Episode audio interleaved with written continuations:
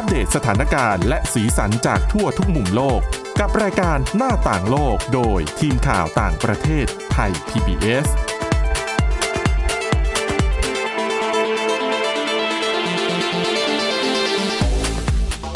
สวัสดีค่ะคุณผู้ฟังต้อนรับเข้าสู่รายการหน้าต่างโลกค่ะ วันนี้นะคะเรามีเรื่องราวที่น่าสนใจเกี่ยวกับอาเซียนแล้วก็เกาหลีใต้นะคะ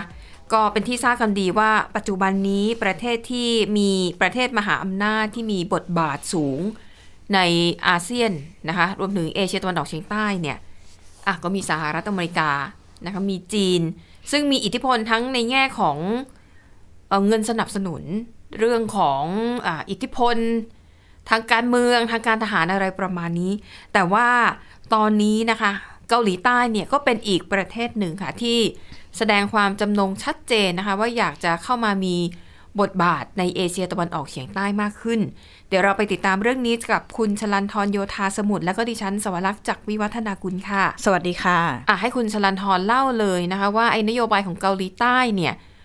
จะเข้ามาเรียกว่ามีบทบาทในภูมิภาคนี้อย่างไร เพราะว่าเราก็มีพี่ใหญ่อยู่แล้วอะเนาะค่ะสองประเทศที่ว่าไป ก่อนก่อนเข้าตัวนโยบายเนี่ยเดี๋ยวอัปเดตสถานการณ์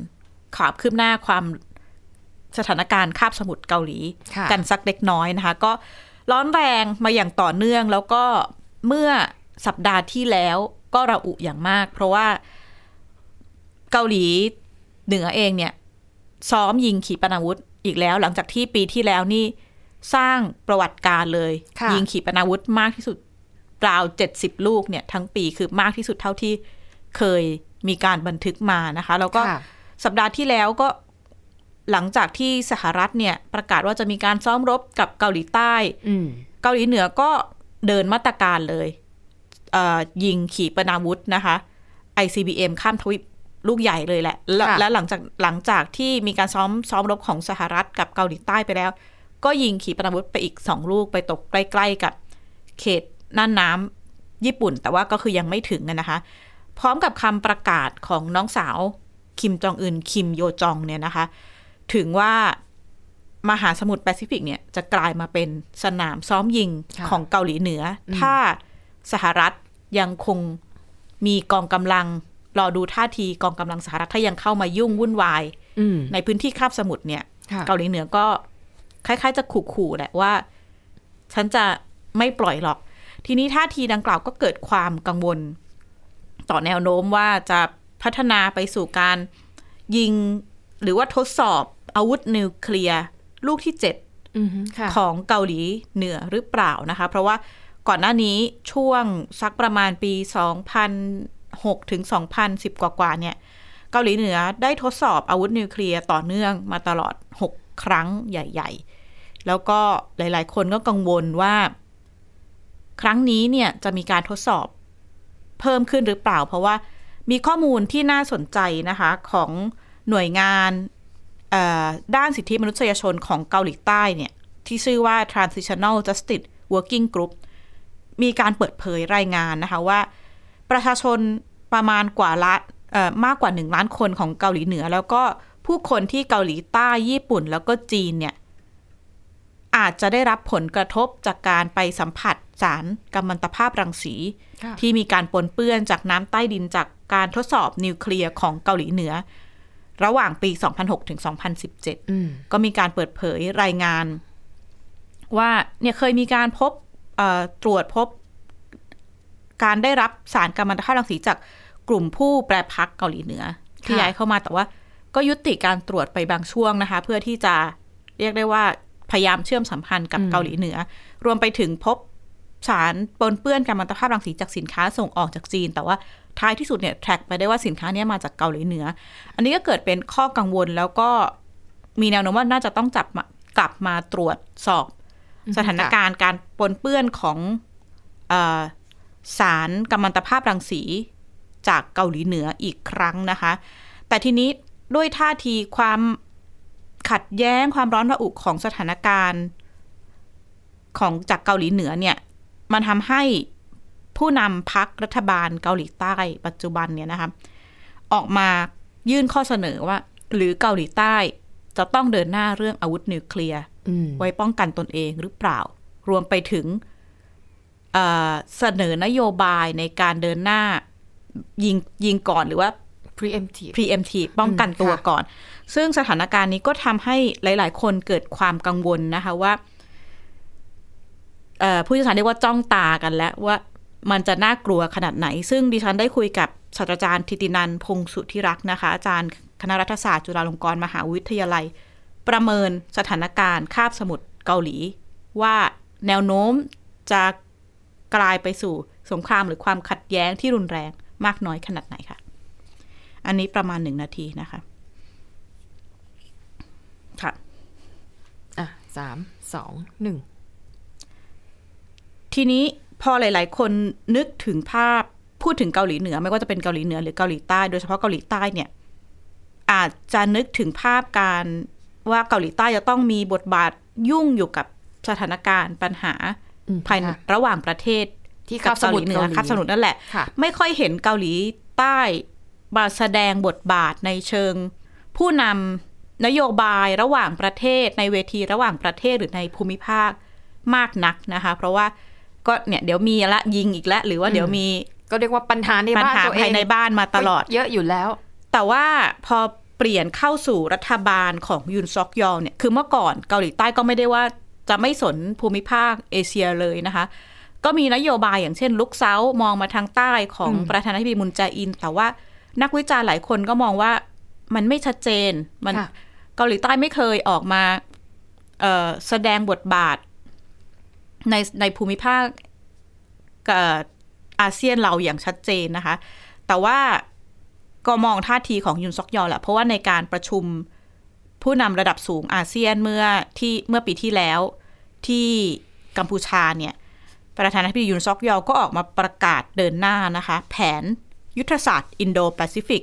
อันนี้ต้องระบุว่าเป็นแผนใหม่ของเกาหลีใต้ ที่อาจจะชื่อคล้ายๆ ของแผนยุทธศาสตร์อินโดแปซิฟิกสหรัฐแต่อันนี้ก็ระบุว่าเป็นของเกาหลีใต้ ซึ่งเนื้อหาก็จะมีประเด็นเป้าหมายประมาณ 9 หัวข้อหลักๆนะคะต้องการเห็นพื้นที่ภูมิภาคอาเซียนแล้วก็เอเชียแปซิฟิกเนี่ยเป็นพื้นที่ที่ rule based order ก็คืออคำนึงถึงกฎหมายข้อกำหนดของระหว่างประเทศ ใช้ในเรื่องของเน้นในเรื่องของสิทธิมนุษยชนนะคะ การร่วมมือแล้วก็กฎหมายสิทธิมนุษยชนระหว่างประเทศ รวมไปถึงการไม่สั่งสมอาวุธนิวเคลียร์การต่อต้านการก่อการร้าย การมีความร่วมมือกันในเรื่องของความมั่นคงทางทหารต่างๆนะคะ แล้วก็ความร่วมมือทางด้านเศรษฐกิจ แล้วก็มีหลาย ๆ เรื่องไปไปจนถึงเรื่อง climate change เรื่อง พลังงาน ความมั่นคงทางพลังงานต่าง ๆ นะคะ นี่ก็เป็นข้อเสนอที่เรียกว่า ยุทธศาสตร์ อินโดแปซิฟิกของเกาหลีใต้ค่ะนอกจากมีตัวนี้ก็มีอีกอันหนึ่งที่เฉพาะเจาะจงเลยเป็นเรื่องของแนวทางความร่วมมือระหว่างอาเซียนกับเกาหลีใต้ เรียกว่า KASI นะคะ นี่ก็ต้องมีตัวย่อกันเล็กน้อยเอ่อหลาย ๆ คนก็รอๆว่าเออเนี่ยเมื่อก่อนเนี่ยจำเกาหลีใต้ก็จะจำเฉพาะเคป๊อปอืม เอ่ออาหารเกาหลี แต่ตอนนี้เกาหลีใต้ชูธงชัดเจนแล้วว่า จะต้องการเข้ามาเป็นผู้เล่นค่ะคนสำคัญนะคะ ในในในภูมิรัฐศาสตร์การเมืองระหว่างประเทศ ทีนี้ดิฉันก็ได้พูดคุยกับเอกอัครราชทูตสาธารณรัฐเกาหลีประจำประเทศไทยนะคะเอ่อท่านเอกอัครราชทูตมุนซึงยอนว่าเอ แม้เกาหลีใต้เนี่ยจะชูธงหันหาเข้าหาอาเซียน ในภูมิภาคนี้มากขึ้นแต่ว่าด้วยสถานการณ์คาบสมุทรเกาหลีเนี่ย จะส่งผลกระทบยังไงท่านทูตก็บอกว่าแน่นอนแหละหมายถึงว่าแต่ละประเทศเนี่ยมันมีงบประมาณมีทรัพยากร ในเรื่องของการระหว่างประเทศมีจำกัด สถานการณ์ที่เกาหลีใต้เผชิญกับความขัดแย้งกับเกาหลีเหนือเนี่ย ท่านทูตก็ยอมรับว่ามันดึงทรัพยากรอืมในการที่จะทำให้ ข้อจำกัดของเกาหลีใต้ที่จะยื่นมือไปเชื่อมสัมพันธ์ใกล้ชิดกับภูมิภาคอื่น ๆ แต่ว่าท่านทูตก็ย้ำว่าในในฐานะที่เกาหลีใต้เองประเทศเป็นประเทศขนาดกลางต่าง ๆ เนี่ยเขาชัดเจนแล้วว่าไม่สามารถอยู่โดดเดี่ยวหรือว่า เฉพาะเจาะจงเฉพาะเรื่องปัญหาคาบสมุทรเกาหลีได้นี่ก็เป็นอีกท่าทีหนึ่งที่เกาหลีใต้จะหันหาเดินหน้าสู่สิ่งที่เรียกว่าอินโดแปซิฟิกมากขึ้นนะคะ แต่ว่า ก็นักวิเคราะห์เนี่ยก็มองตัวนโยบายนี้แยกเป็นสองทางเอ่อด้านหนึ่งเนี่ยนักวิเคราะห์ก็มองว่าเหมือนจะเป็นการประกาศชัดว่าเกาหลีใต้ เลือกข้างยืนข้างชัดเจน กับสหรัฐอเมริกาแล้ว เพราะว่าประกาศยุทธศาสตร์อินโดแปซิฟิกชื่อก็เหมือนกัน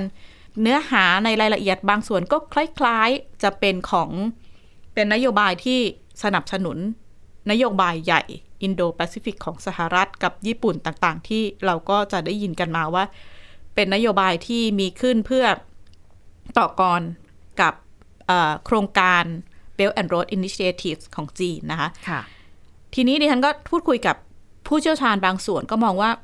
อาจจะไม่ใช่สักทีเดียว เพราะว่าถ้าไปดูในเชิงนโยบาย แล้วก็ความเป็นเกาหลีใต้ที่อาจจะ เชื่อมสัมพันธ์เข้าได้ง่ายกับประเทศในอาเซียนเนี่ยเพราะว่าด้วยวัฒนธรรมด้วยความเข้าใจอะไรต่างๆเนี่ยก็อาจจะให้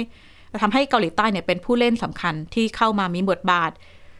พูดคุยเชื่อมสัมพันธ์กับประเทศในอาเซียนในภูมิภาคเอเชียแปซิฟิกได้ง่ายขึ้นขนาดเดียวกัน ผู้เชี่ยวชาญก็มองว่า นี่อาจจะเป็นท่าทีที่เกาหลีใต้ แม้ในเรื่องของความมั่นคงเนี่ยจะชัดเจนแหละว่าอ่าสัมพันธ์กับสหรัฐแต่ว่า ในเรื่องการค้าการลงทุนต่างๆ เนี่ยผู้ชี่ยวชาญก็บอกว่าอาจจะเป็นอีกท่าทีหนึ่งที่เกาหลีใต้ต้องการประกาศว่า ในฐานะประเทศขนาดกลางเขาเนี่ยก็ต้องการไม่มีบทบาท ไม่ต้องการเห็นการ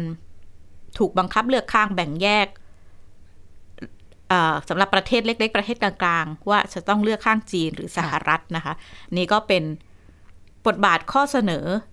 ที่น่าสนใจแล้วก็อีกเรื่องหนึ่งที่ถูกกล่าวถึง สำคัญในในในเอ่อยุทธศาสตร์นี้เนี่ยมีการพูดถึงการสถานการณ์ที่เมียนมา เพราะว่าถ้าหลาย ๆ คนจับตาเนี่ยเกาหลีใต้ก็เป็นหนึ่งในประเทศที่ออกมาประนามรัฐบาลทหารเมียนมาค่อนข้างแรงแล้วก็ชัดเจน เป็นประเทศต้น ๆ ในในเอเชียเลยทีเดียวที่ออกมาประนามสถานการณ์ในเมียนมานะคะเรียนก็ได้พูดคุยกับท่านเอกอัครราชทูต เกาหลีใต้ประจำประเทศไทยเนี่ย ก็บอกว่าแน่นอนท่านทูตตระหนักถึงสถานการณ์ในในอาเซียนที่แต่ละประเทศอาจจะไม่ได้เห็นตรงกันต่อสถานการณ์ในเมียนมา บางกลุ่มประเทศอาจจะเฉยๆ ไม่ได้ประนาม บางกลุ่มประเทศประนามชัดเจน ท่านทูตก็ตระหนักถึงสถานการณ์ตรงนี้นะคะ ก็บอกว่าหากเกาหลีใต้เข้ามา เชื่อมสัมพันธ์ ในบางประเด็นอาจจะต้องแยกคุยเป็นลักษณะ ทวิภาคีกับบางประเทศ แต่ว่าในบางประเทศที่ที่อาเซียนคุยกันได้ในฐานะเป็นกลุ่มความร่วมมือเนี่ยก็จะตั้งมั่นในการพูดคุยเสริมความสัมพันธ์กับอาเซียนในฐานะ เป้าหมายหลักแล้วก็เป้าหมายสำคัญ แล้วก็ย้ำว่าแม้จะอนาคตจะมีการเปลี่ยนผู้นำ เกาหลีใต้ค่ะแนวนโยบายนี้ก็คือยังคงอยู่นะคะ เพื่ออเน้นเชื่อมสัมพันธ์กับอาเซียนแล้วก็ไทยค่ะค่ะแล้วก็เป็นนโยบายที่น่าสนใจนะคะ เพราะว่าในส่วนของคนไทยจริงๆก็มีความชื่นชอบเกาหลีใต้ค่ะ ดูจากตัวเลขของนักท่องเที่ยวรวมถึงซอฟต์พาวเวอร์ต่างๆนะคะ ทั้งค่ะเคป๊อปทั้งภาพยนตร์ทั้งซีรีส์นะคะอะก็ติดตามกันต่อไปว่าสุดท้ายแล้วเกาหลีใต้เนี่ยจะเข้ามามีบทบาทในอาเซียนเนี่ย ได้มากน้อยแค่ไหนค่ะและเข้ามาในแง่มุมใดนะคะอะอีกเรื่องหนึ่งอันนี้เรื่องสำคัญนะคะอ่านั่นก็คือเรื่องของสงครามยูเครนอะวันนี้ก็ถือได้ว่าเข้าสู่ปีที่สองของสงครามยูเครนแล้วค่ะเพราะว่าเขาเพิ่งจะครบรอบหนึ่งปีไปเมื่อวันที่ 24 กุมภาพันธ์ที่ผ่านมา จริงๆอะดิฉันก็เดาพลาดนะค่ะแล้วก็นักวิเคราะห์หลายคนก็มองว่าจริงๆ แล้วสงครามคือที่เกิดขึ้นครั้งแรกเมื่อ 24 กุมภาพันธ์ปีที่แล้วเนี่ย หลายคนก็มองว่าอืมอาจจะไม่ยืดเยื้อค่ะเพราะว่าก็มีหลายครั้งนะคะ ที่รัสเซียเนี่ยใช้กำลังเข้าไปบุกโจมตีดินแดนของเขาอะนะคะ ยูเครนแล้วก็มันก็จบลงมันไม่ยืดเยื้อถึงปี รอบนี้ปีหนึ่งผ่านไปแล้ว แล้วเข้าสู่ปีที่สองเอ่อแนวโน้มก็ดูไม่ค่อยดีสักเท่าไหร่นะคะ เพราะว่าจนถึงตอนนี้ค่ะ จุดยืนทั้งของยูเครนที่มีชาติตะวันตกหนุนหลังนะคะ ก็ไม่ยอมไม่ยอมถอยเหมือนกัน ยูเครนก็ขออภัยรัสเซียก็ยิ่งไม่ยอมถอยใหญ่ค่ะทีนี้มีอยู่ประเด็นหนึ่งนะคะ ที่เริ่มมีการพูดถึงกันอยู่เมื่อสักสัปดาห์ที่แล้วนั่นก็คือเรื่องของจีนค่ะ เกรงกันว่าจีนเนี่ยจะเข้ามีบทบาทในการสนับสนุนอาวุธเอ่อสนับสนุนอาวุธให้รัสเซียเพื่อทำสงครามกับยูเครนหรือเปล่าอืมใช่ไหมคุณชลันทรน่าจะจำได้ ช่วงแรก ๆ ก่อนที่รัสเซียจะบุกยูเครนตอนนี้อเมริกาจะออกมาปล่อยข่าวตลอด เนี่ยนะ เดี๋ยวรัสเซียจะบุกยูเครนค่ะ คือตอนนั้นเนี่ยดิฉันจำได้ มีคุณผู้ชมไทย PBS เนี่ยแหละ หลายคนที่ดูข่าวของเราที่นำเสนอเรื่องเนี้ยแล้วบอกว่าไม่เชื่อ อืมไม่จริงหรอกรัสเซียไม่ทำหรอกอะแต่สุดท้ายก็บุกจริงค่ะ ในขณะที่อะหลายคนก็เดากันต่อว่า โอ้ยถ้ารัสเซียบุกยูเครนเหรอ ไม่นานเดี๋ยวก็ต้องแบบเผด็จศึกได้อืมเพราะดูจากขุมกำลังของรัสเซียเนี่ย ประเทศใหญ่โตมหาศาลทหารค่ะนี่เวลาเดินขบวนพาเหรดสวนสนามกันนี่อลังการมาก รับรองใช้เวลาไม่นานเผด็จศึก ยูเครนได้แน่นอน แต่ปรากฏว่านี่ไง ปีหนึ่งผ่านไปแล้ว รัสเซียยังไม่สามารถทำได้อย่างที่หวังนะคะค่ะแล้วก็หลายคนบอกว่าอ่าท่าทีของรัสเซียตลอดทั้งปีที่ผ่านมา มันเห็นชัดเลยว่ารัสเซียเนี่ยเพลียงพล้ำนะอืมเช่น ก็ต้องไปขยายอายุในการเกณฑ์ทหารของตัวเองเพิ่มขึ้น เพื่อให้เกณฑ์ทหารมาสู้รบในยูเครนค่ะ เรื่องงบประมาณเรื่องอะไรต่อมีอะไรเนี่ย นะคะ แต่ดูเหมือนว่ารัสเซียไม่ยอม เขาก็เลยกังวลกันว่า รัสเซียอาจจะไปดึงจีนเข้ามาร่วม คนก็เลยจับตามอง ก่อนหน้านี้จีนเอ่อจะเรียกได้ว่านิ่งๆแล้วกันหมายไม่ถึงว่าไม่เคยออกประนามค่ะรัสเซียนะคะ แล้วก็รู้ก็ว่าอะไรนะ วางตัวอยู่ห่างจากสงครามอ่ายูเครน ตอนนี้มีท่าทีเปลี่ยนไปไหมคะก็ไม่ชัดขนาดนั้นนะคะค่ะแต่ว่ามันมีหลายอย่างที่มันบ่งชี้อย่างเช่นอ่า ในช่วงก่อนที่จะถึงวันครบรอบหนึ่งปีเนี่ยหวังอี้ผู้อำนวยการสำนักงานคณะกรรมาธิการกิจการต่างประเทศแห่งคณะกรรมการกลางพรรคคอมมิวนิสต์จีน เดินทางไปมอสโกอืมคือจังหวะเวลาไงค่ะ คือคนคนนี้อยู่ตั้งนานแล้วทำไมมาเดินทางเอาช่วงมันก่อนถึงวันครบรอบหนึ่งปี มันมีนัยยะ อีกด้านเพราะเออเพิ่งแต่งตั้งเพิ่งอะไรอย่างนี้หรือเปล่า อ๋อ นี่คุณสนันทรก็เป็นผู้แทนฝ่ายจีน พยายามหาค่ะเหตุผลมาสนับสนุน อันเนี้ยก็คือเป็นหนึ่งในเหตุผลที่ทำให้หลายฝ่ายเริ่มจับตามองไปที่จีนนะคะค่ะแต่ขณะเดียวกันนะคะนักวิเคราะห์เชื่อว่า คือถ้าจีนส่งอาวุธให้รัสเซีย เพื่อไปถล่มยูเครนจริงเนี่ย จีนอาจจะต้องพิจารณาให้ดีว่าได้คุ้มเสียหรือไม่นะคะค่ะแล้วก็อีกอย่างหนึ่งที่ปีหนึ่งที่ผ่านมาจีนก็วางตัวแบบนี้มาโดยตลอดอือฮึก็คือค่อยๆจะลอยค่ะๆไม่ไม่ประนามรัสเซียแล้วก็แบบอยู่แบบกลางๆนะคะ อีกประเด็นหนึ่งที่ทำให้คนต้องจับตามองจีนนั่นก็คือ การให้สัมภาษณ์ของแอนโทนีบลิงเคนรัฐมนตรีต่างประเทศสหรัฐค่ะคือออกมาเตือนแหละเมื่อสัปดาห์ที่แล้วบอกว่า จีนน่ะจะต้องเผชิญกับผลกระทบร้ายแรงนะหากส่งอาวุธให้กับรัสเซียนะคะ เพราะว่าในปีที่ผ่านผ่านๆมาเนี่ยจีนให้การสนับสนุนรัสขออภัยจีนให้การสนับสนุนรัสเซียในแง่อื่น ๆ ที่ไม่ใช่แง่ของอาวุธอะเรื่องการค้าเนี่ยชัดมากค่ะ เพราะว่าปีที่แล้วรัสเซียโดนนานาชาติคว่ำบาตรจากการบุกยูเครนเนี่ยแหละ กลายเป็นว่าจีนเนี่ยเข้ามา support ในส่วนนี้แทนอืม รายได้ของรัสเซียที่หายไปจากการที่ไม่สามารถค้าขายกับค่ะชาติตะวันตกได้ จีนเข้ามาอุดช่องว่างตรงนี้นะคะเขาก็เลยเรียกว่าจีนเนี่ยกลายเป็นบ่อเงินบ่อทองของรัสเซียเลยก็ว่าได้ค่ะเพราะว่าจีนเนี่ยก้าวขึ้นมาเป็นคู่ค้าสำคัญอันดับหนึ่งของรัสเซียไปเรียบร้อยแล้วนะคะ เรื่องของพลังงานก็เช่นเดียวกัน จีนก็เป็นผู้นำเข้าพลังงานจากรัสเซียเป็นอันดับต้นค่ะๆนะคะ จริง ๆ มีอินเดียอีกประเทศหนึ่งนะอืมก็ถือว่าเป็นสองประเทศที่ ที่ได้ประโยชน์ในขณะที่ทั่วโลกเขาคว่ำบาตรเพราะตัวเองค่ะก็จีนกับอินเดียเนี่ย ก็ได้ซื้อเชื้อเพลิงในราคาถูกด้วยอืมเพราะว่ารัสเซียก็มีการลดราคานะคะค่ะอะดังนั้นค่ะก็เลยมองกันว่าช่างน้ำหนักดูแล้วเนี่ย เรียกว่าอะไรนะเดาใจจีนไม่ถูกเหมือนกัน เพราะว่าจีนเองก็มีปัญหากับสหรัฐอเมริกาอยู่แล้ว ก็ค่ะมีเครืองๆกันอยู่นะคะ แต่เขาบอกว่าอะสมมุติ สมมุติถ้าหากจีนเข้ามาหนุนรัสเซียจริงๆเนี่ยโอกาสที่จะเกิดขึ้นได้ก็คือ ข้อแรก จีนอาจจะส่งอาวุธแบบทางอ้อมหน่อย เช่น ให้บริษัทเอกชนของจีนที่ค้าขายอาวุธเนี่ยส่งอาวุธไม่ได้ส่งให้รัฐบาลรัสเซียโดยตรงนะค่ะ อาจจะส่งไปให้มันจะมีบริษัทวักเนอร์ใช่ไหมอืมที่เป็นฐานอามัมชีพแบบจัดหาทหารรับจ้าง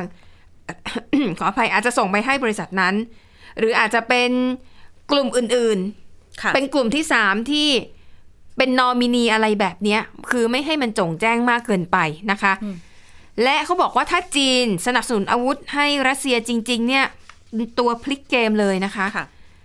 เพราะว่าอาวุธยุโทโธปกรณ์ของจีนความทันสมัยอนุภาพเนี่ยก็ไม่ได้แพ้ชาติตะวันตกอืมถ้าหากว่ารัสเซียได้จุดเนี้ยเสริมเข้าไป นักวิเคราะห์มองว่า ยูเครนที่บอกว่าได้รับการสนับสนุนรถถังอาวุธอะไรต่อมีอะไรจากชาติตะวันตก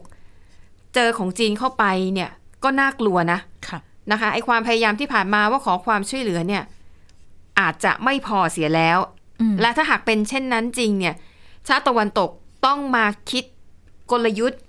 วางแผนกันใหม่ เพราะถ้าหากมีจีนเข้ามาร่วมด้วย สถานการณ์มันจะเปลี่ยนไปแบบทันทีเลยนะคะ อะก็ถือว่าปีนี้เป็นปีที่มีอะไรหลาย ๆ อย่างดูน่ากังวลเนาะ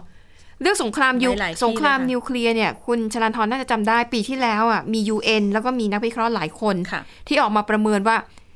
ปีที่แล้วเนี่ยแล้วน่าจะลากมาถึงปีนี้ด้วย เป็นช่วงเวลาที่โลกเผชิญกับความเสี่ยงที่จะเกิดสงครามนิวเคลียร์นิวเคลียร์มากที่สุด เท่าที่เคยมีการศึกษากันมา และเมื่อกี้ฟังเนี่ยจะมีการสะสมอาวุธเกาหลีใต้จะหันมาสะสมอาวุธนิวเคลียร์ก็น่ากังวลนะคะ คือถ้าที่ฉันมองคงคงเป็นข้อเสนอแล้วอาจจะยากหน่อย เพราะว่าอืมถ้าเกิดเขามีข้อตกลงต่าง ๆ เนี่ยอะห้ามใช่สั่งตกถ้าถ้าเกิดอนุญาตให้เกาหลีใต้ค่ะมีเนี่ยดิฉันว่าคงคงปั่นป่วนแหละ เพราะว่าอืมในระดับโลกหลาย ๆ ประเทศค่ะ ก็ก็จ้องที่จะก็ต้องการที่จะมีครอบครองอาวุธนิวเคลียร์อย่างใช่เปิดเผย เพราะฉะนั้นน่าน่าจะยากในจุดนี้แต่ว่าสถานการณ์ อาจจะไม่นับถึงอาวุธนิวเคลียร์เนี่ยแต่สถานการณ์ความรุนแรงที่ดิฉันได้พูดคุยกับผู้เชี่ยวชาญบอกว่าจริงข้าบสมุทรเกาหลีอาจจะน่ากังวลกว่าสถานการณ์ไต้หวัน ช่องแคบไต้หวันค่ะ เพราะว่าถ้าหลาย ๆ คนสังเกตเนี่ย ยิงพลาดอะไรกันนิดหน่อยเขาจะตอบโต้อืมกันรุนแรงมากนะคะ เกาหลีเหนือเกาค่ะทางเกาหลีเหนือเนี่ยก็น่ากังวลทีเดียวกับแต่สถานการณ์คาบสมุทรแต่ดิฉันก็เข้าใจนะว่าทำไมเกาหลีใต้ถึงอยากมีอาวุธนิวเคลียร์ไว้ปกป้องตัวเองค่ะเพราะว่ากรุงโซล อยู่ห่างจากพรมแดนเกาหลีเหนือเกาหลีใต้ 50 กิโลเมตรเท่านั้นเองนะคะ คือมันใกล้มากอะคือไม่ต้องขีปนาวุธข้ามทวีปหรอก ค่ะ ขีปนาวุธธรรมดาธรรมดาเนี่ยแหละ คือยิงถล่มกรุงโซลได้แบบภายในพริบตาเลย อืมซึ่งสถานการณ์ก็น่าดิฉันกังวลนะคะใช่ดิฉันรู้สึกว่าพอโควิดหมดนี่ โอเนาะทุกประเทศเติมกำลังกันเต็มที่เลยนะคะ อะนะคะ อะก็เป็นอะประเด็นเรื่องสถานการณ์โลกที่ฟังแล้ว วันนี้อาจจะรู้สึก เออน่ากังวลใจนิดหน่อยนะคะค่ะแต่อะก็ติดตามดูกันต่อไปนะคะ เพราะว่ามันก็ยังมีอีกหลายประเทศที่พยายามจะมาคานอำนาจพยายามจะสร้างสมดุล แล้วก็ร่วมกันหาทางป้องกัน เพื่อไม่ให้ไอ้วิกฤตความขัดแย้งค่ะอะไรแบบเนี้ยมันลุกลามบานปลายนะคะ แต่เกาหลีใต้นี่อาจจะเป็นเพราะว่าพอเปลี่ยนจากมูนแจอินมาเป็นยุนซอกยอเนี่ยนโยบายท่าเขาทีแข็งกร้าวเออมากขึ้นนะคะนะคะ ก็เลยทำให้อะสถานการณ์บนคาบสมุทรเกาหลีก็ต้องอะดูกันอีกรอบหนึ่งค่ะ และทั้งหมดนี้คือเรื่องราวในรายการหน้าต่างโลกค่ะ ขอบคุณคุณผู้ฟังสำหรับการติดตาม หมดเวลาแล้วนะคะ พบกันใหม่ตอนหน้าเราสองคนและทีมงานลาไปก่อน สวัสดีค่ะ สวัสดีค่ะ Thai PBS podcast. View the world via the voice.